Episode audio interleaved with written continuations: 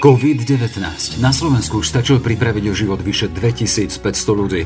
To je jedna väčšia obec. Len od Silvestra do nedele mu podľahol rekordných 204 prípadov. V nemocniciach je aktuálne vyše 3000 pacientov. Z nich má potvrdené ochorenie približne 2800. Na jednotkách intenzívnej starostlivosti je ich vyše 200 a podporu umelej ventilácie potrebuje takmer 250 ľudí.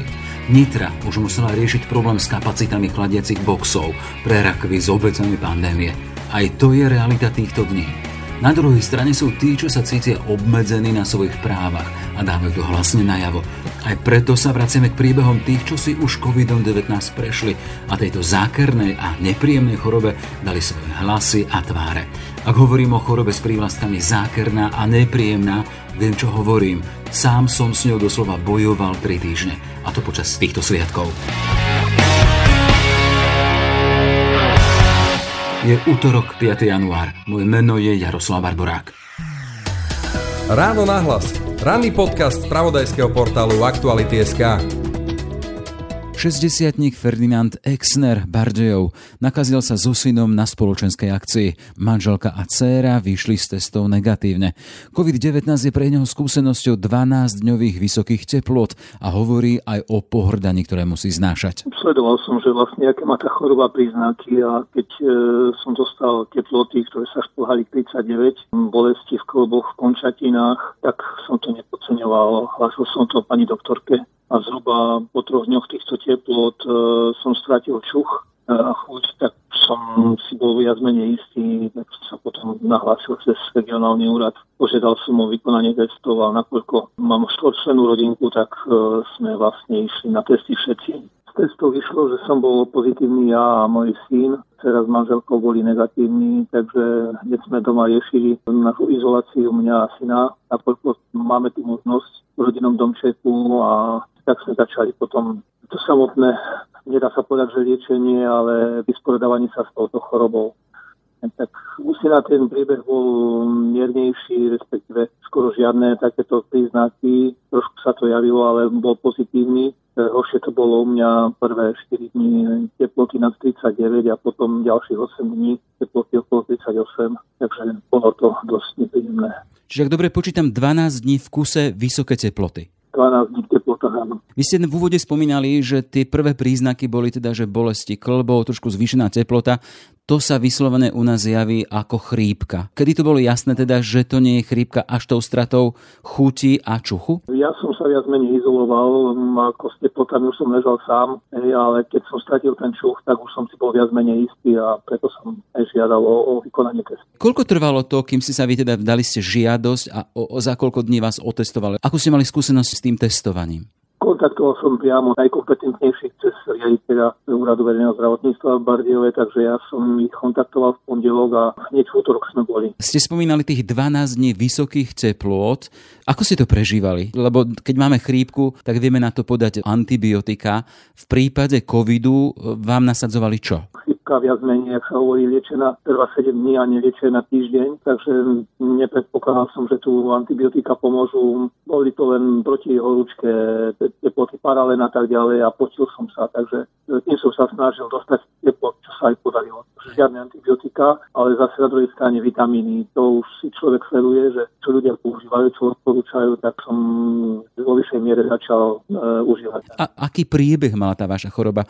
Po koľkých dňoch sa to zlomilo? Tak ako som spomínal, tých pardon, 12 dní teploty, popri tom ten kaše, um, samozrejme bolesti končatín klbov, to bolo tiež skoro ako pri chrypke, ale tie bolesti vlastne s teplotami ustúpili. Po teplotách začal intenzívnejší kašel hej, a vlastne, jak som spomínal tú stratu čuchu, tak tam mi trvala za týždeň. Po tým sa mi čuch vrátil. A chuť po koľkých dňoch? Vlastne prišlo, vrátilo sa mi naspäť na Aké to bolo žiť bez chuti a bez čuchu? Zvláštne. Prvé, čo ma napadlo, že ak mi unikal plyn, tak bohužiaľ tam som. Proste človek si čas na to zvykne, ale zvláštne to bolo. Necítite ani vôňu čaju, ani, ani dezodorantu. A s tou chuťou podobne. Čiže keď sa začal vracať chuť a čuch, aj ten život a kvalita života u vás sa menila. Začali ste mať väčšiu nádej? Keď teploty, bol som rád, hej, ale ten kašeľ a také stiažené dýchanie, to prinašalo obavy rôzne človek sleduje, aké sú priebehy tejto choroby. A, ale potom, keď sa vrátil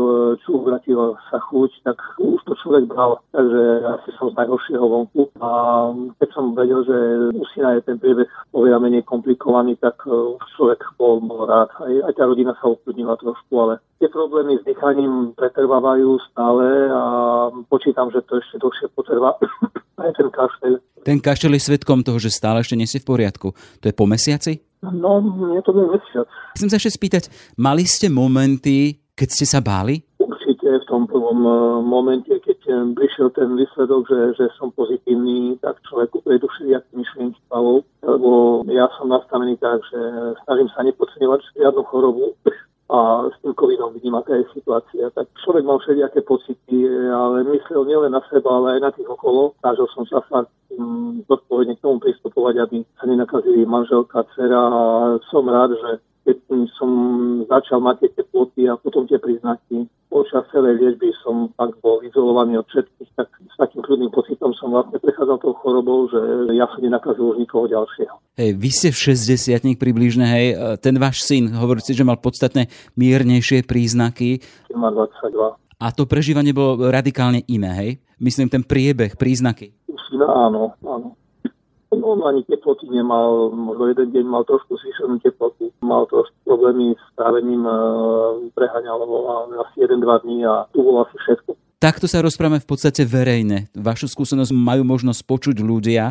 Keď by ste mohli využiť tú svoju príležitosť a odkázať im čo si v zmysle a smerom ku covidu, čo by to bolo? No, no lokálne riešime určité problémy aj s tým, že ľudia začínajú niekým, kto prechádza touto chorobou aj opovorovať a, a tak ďalej. A snažím sa vlastne toto všetkým e, dať do tej polohy, že nikto nikdy nevie, kde sa od koho nakazí. Nikto nepozná zdroj a preto je zbytočné zbytočné, ale fakt zbytočné traumatizovať všetkých a, a hľadať vyníka, lebo, lebo ho nenájdeme. Čiže ani ja som nehľadal, od koho som sa mohol nakaziť, lebo to nemá zmysel. Človek sa musí sústrediť na to, aby sa vyliečil sám a maximálnej miere dávať ďalším tú skúsenosť a dodržiavali tie pokyny, ktoré nám boli nariadené z hora v maximálnej miere tú hygienu a to stranenie sa spoločnosti, pokiaľ už je predpoklad, že, že to riziko, že tá choroba tu je. Toľko teda Ferdinand Exner z Bardejova. Všetko dobré, ďakujem veľmi pekne za váš čas. Všetko dobré prajem. Počúvate podcast Ráno na hlas. Nie všetci nakazení sú ochotní so svojou skúsenosťou ísť na verejnosť otvorené a pod svojim menom. Hovoria, že sa obávajú reakcií okolia. Na strane druhej, ak matka dvoch dospievajúcich detí hovorí o skúsenosti šikany zo strany spolužiakov, upozorniť na to je našou povinnosťou, a to i takto bez hlasu a mena. Svoj hlas i meno naopak dáva do boja s covidom Dagmar Kúsa, vysokoškolská pedagogička. Tie prvé príznaky boli teda horúčky, povedala by som, že také chrypkové, ale s tým, že tie ďalšie dni boli oveľa náročnejšie než pri akýkoľvek chrypke, čo si pamätám. A prespala som ten ďalší deň 20 hodín v kuse. Nevládala som sa ani dovliecť do, do kuchyne. A ten prvý týždeň bol naozaj že ťažký. Človeka všetko boli, e, zlákla som sa jednak aj z diagnózy, ale keď ma začali bolieť ladviny, tak som sa naozaj zlakla, že aké to môže mať následky, však vieme toho málo. Um, premýšľala som, s kým všetkým som sa stretla, tým, že učím na vysokej škole, tak som vyslovene bola vydesená z toho, čo, čo to môže znamenať.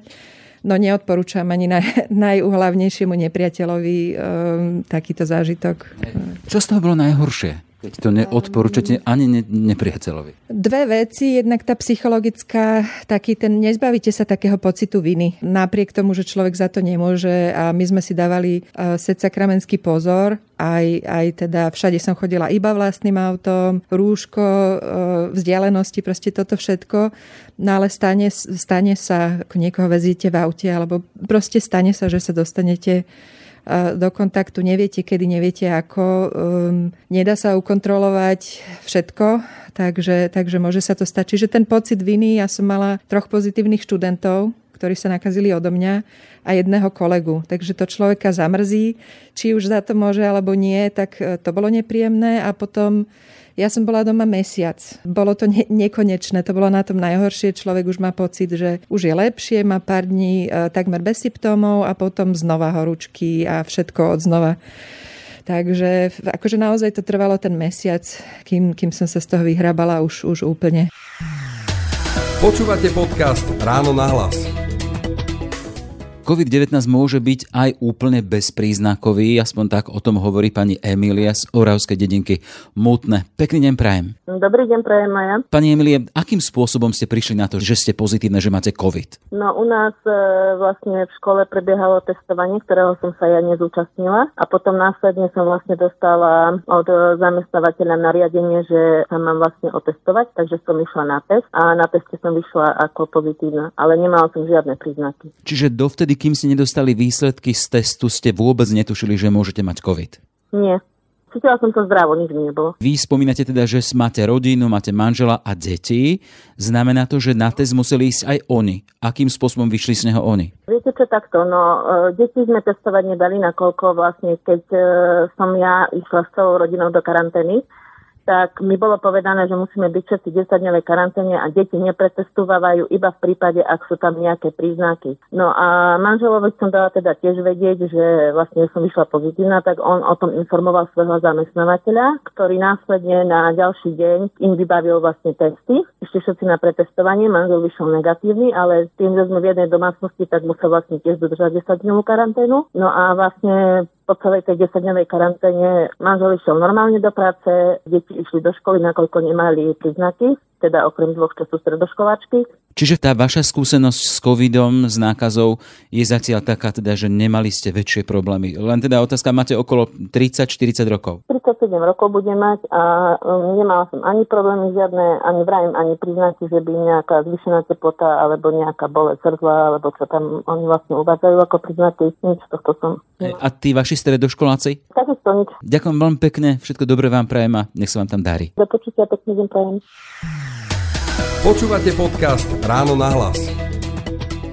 Andrej Čierny, ktorý pracuje v treťom sektore, hovorí, že po prekonaní choroby je pripravený podať pomocnú ruku. My sme boli na jednom verejnom podujatí celá väčšia partia ľudí a keď sme sa odtiaľ vrátili, tak mi zrazu polovica z nich telefonuje, že ich niečo obchádza nejaká choroba a tie príznaky u niektorých z nich nabehli veľmi rýchlo. A... Hovoríme, to bolo po niekoľkých dňoch, hodinách? Tak to podujatie trvalo niekoľko dní, čiže ak sme sa my nakazili na začiatku, tak v čase, keď sme sa vracali domov, tak e, to akurát nastúpilo. No a tí kamaráti sa začali nechávať testovať na COVID a tiež polovica z nich bola pozitívna, tak potom jasné, že som sa dalo testovať aj ja a bol som chorý tiež. A to znamená, že vy osobne ste nereagovali na vlastné príznaky? Potom už neskôr áno, ale informácia o tom, že moji kamaráti sú chorí, prišla ešte skôr ako taká predzvesť mojich príznakov, ktoré potom po pol dní nastúpili. Čiže poďme, koľko dní asi po tej akcii ste zacítili príznaky a aké boli? No ja musím povedať, že spomedzi všetkých ľudí z môjho okolia, s ktorými som sa stretol alebo počul, že COVID mali alebo majú,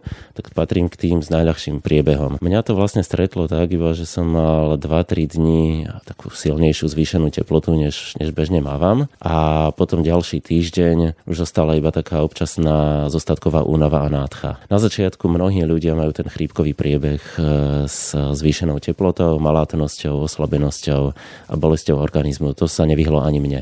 Spomínate, že tam boli viacerí, čo hovorili tí vaši kolegovia, hovoríte, vy máte ten slabší, mali ste slabší priebeh, boli medzi tými vašimi priateľmi, kamarátmi priebehy silnejšie, vážnejšie? U každého to bolo úplne inak. Niekto si to takmer nevšimol, niekto mal pocit, že je chorý a na COVID bol negatívny, niekto iba trošku zakašle a stále sa nevie z toho dostať už, už 3 týždne. Čiže tam skutočne platí, že tá rôznosť príznakov je veľmi veľká.